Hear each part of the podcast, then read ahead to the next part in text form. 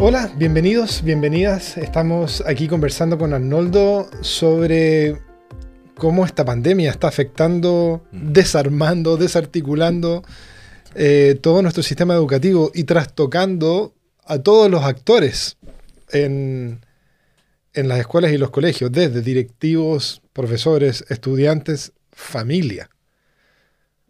¿Cómo esto se vuelve a reconfigurar? Bueno, hola Brent. Eh, es el tema, yo creo, del mes de la semana. No podemos hablar de educación sin hablar de educación en pandemia.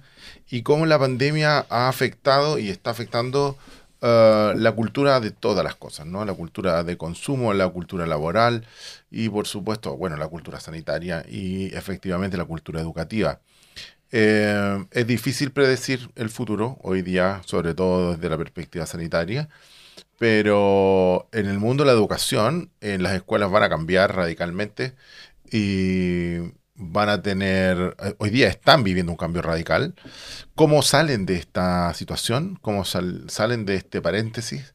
Es la pregunta que todos nos hacemos. Y aquí entonces ya hay algunos elementos que podríamos empezar a vislumbrar como lecciones aprendidas desde, desde muy temprano. Primero, yo creo que eh, el mundo tiene que aprender a vivir con pandemia. Esa es una de las primeras conclusiones. Eh, ya todos sabemos que esta es la primera pandemia relevante de, que, De nuestras vidas. de nuestras vidas y todo, pero que nada dice, es más, todo, todo dice que es muy probable que viva- volvamos a vivir una situación como esta. Y si no es pandemia, es estallido social. sí. Sí, bueno, bueno, claro. Pero, pero desde la perspectiva sanitaria, no quiero entrar en ese tema, pero, pero a, me- medida que uno estudia, mira y conoce más el tema, se da cuenta que estamos en constante riesgo sanitario de más pandemias. Entonces, por lo tanto, eh, las escuelas tienen que operar en este modo flexible. Van a tener que aprender a estar 100% online, en modo presencial seguro y en modo presencial tradicional y moverse en función de, la que, de lo que la autoridad diga a partir de la situación en que se encuentre la población. Entonces, este es un desafío eh, que- que el mundo educativo no tenía. Bueno, el mundo del trabajo tampoco, bueno, ¿no? Pero, pero, pero vamos a tratar el tema de, de- la escuela, de los colegios, cómo incorporan esta modalidad flexible, estos tres momentos, eh, y cuáles son los supuestos básicos que, cambia que, que se ven afectados por eh, la pandemia, que son propios de la cultura educativa. Yo creo que ese es como el, el- el gran marco, y cómo de eso se desprenden técnicas nuevas, metodologías nuevas, uso de tecnología, qué forma de usar la tecnología, ¿no? ¿Y cómo se relacionan los actores? Porque en, en- en los colegios y las escuelas que tú estás asesorando, eh, es- me imagino que el vínculo estudiante-profesor, profesor apoderado, Mm. directivo, to- todo eso está, está mutando. Eh, ¿Qué problemas se están reportando? ¿Cómo se están reinventando? ¿Qué- ¿Qué lecciones están sacando en limpio de, de esto? Uf, yo creo que los cuatro actores más importantes, el equipo de gestión, los profesores, la familia y los estudiantes, están totalmente descolocados. O sea, nada de lo que venían, eh, de lo que venía siendo su repertorio de reflexiones, conductas, emociones, ¿no? actitudes, eh, está siendo útil en este escenario. O sea, Mm. la, la- la manera de entender, de reaccionar y todo, el repertorio cultural con el cual venían operando en este nuevo escenario es, está totalmente disfuncional. O sea, los profesores piensan que tienen que seguir enseñando. Los estudiantes le dicen, profesor, no, me- no me enseñe muy fome de esta manera. Lo- que, O sea, e- es que es curioso, pero como, como la cultura es tácita, ¿no? Como la cultura es invisible a los ojos del que la vive, porque esa es su función, eh, hay ciertos supuestos básicos como el enseñar que viene siendo cuestionado hace tiempo por los expertos en la educación de vanguardia, pero que es un lugar sagrado, el cual no se toca. Entonces, la pandemia le había dado un golpe a la enseñanza sumamente duro, porque hace pone en evidencia que la tecnología es un muy buen enseñador de contenidos, que es mm. a lo que se ha dedicado la mayoría de los profesores durante todo este tiempo, ¿no? Entonces, cuando tú constatas que los contenidos están en Internet disponibles y que hay gente que hizo los tutoriales ya hace mucho rato y que son muy buenos y que son gratis, el educador, el educador dice, bueno, tengo que hacer mi tutorial. En vez de reconfigurar su rol en la relación, piensa que tiene que hacer de nuevo lo que ya está hecho. Eso es súper entretenido si uno lo mira como fenómeno cultural, de ceguera cultural, ¿no? claro, porque, porque si no es esto, entonces, si no soy esto, entonces ¿qué soy? Pero claro, o sea, si, si yo no enseño, entonces ¿qué hago?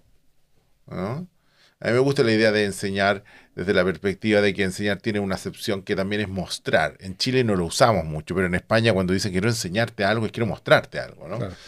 Eh, y claro, desde esa acepción del enseñar, ¿no? La, Internet es un enseñador, es una vitrina enseñadora de cosas. Eh, no, no, no, no cumple el rol educador, de, desarrollador del, carácter y de la actitud, que son los aspectos más del ser y del convivir.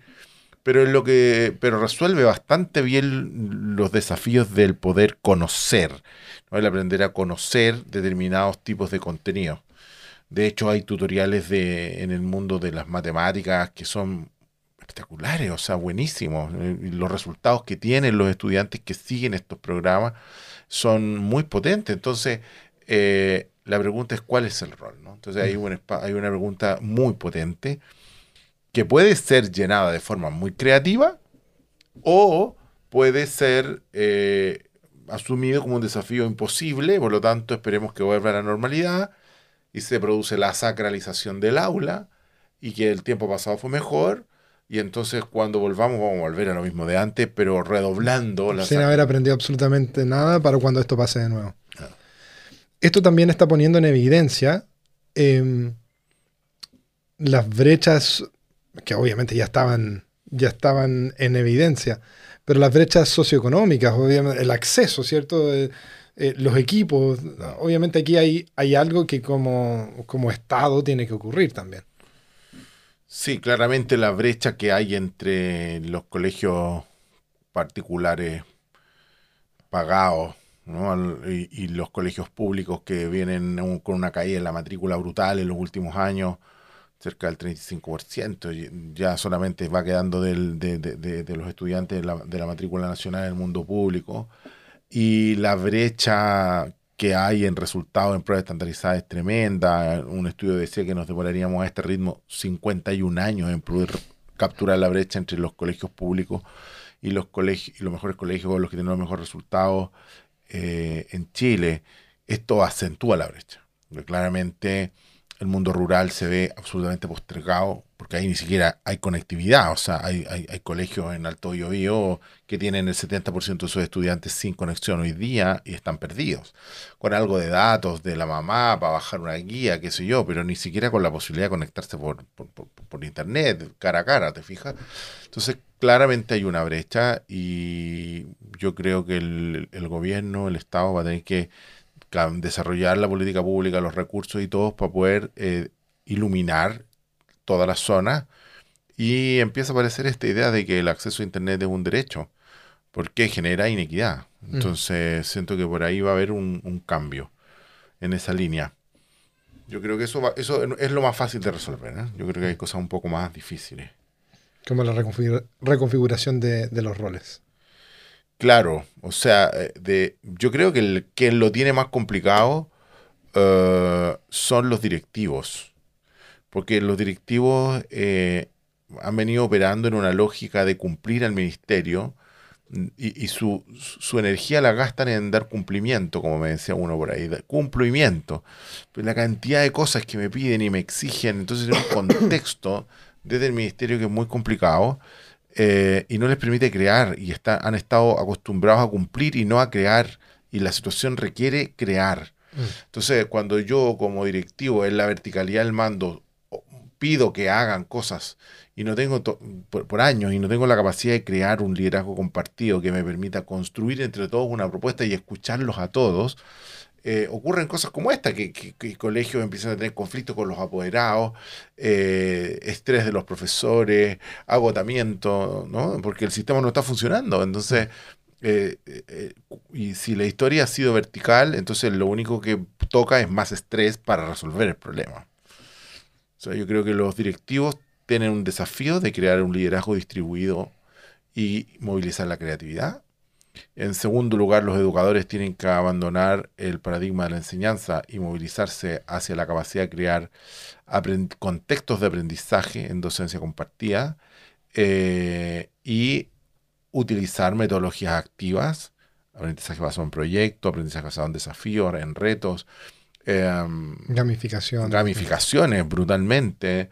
Eh, un trabajo muy potente en interdependencia positiva para el aprendizaje, en diseño reticular del aprendizaje. Y por otro lado, los padres y las escuelas tienen un tremendo desafío que es cambiar el acuerdo social entre, los, entre la familia y el colegio. Mm, yo creo que hay un cambio muy, muy, muy potente que no se ve, que no lo ven. yo creo que este es lo que menos se ve. Yo siempre pienso que las familias son al colegio lo que los familiares del paciente al hospital. O sea, que mientras menos esté aquí, mejor.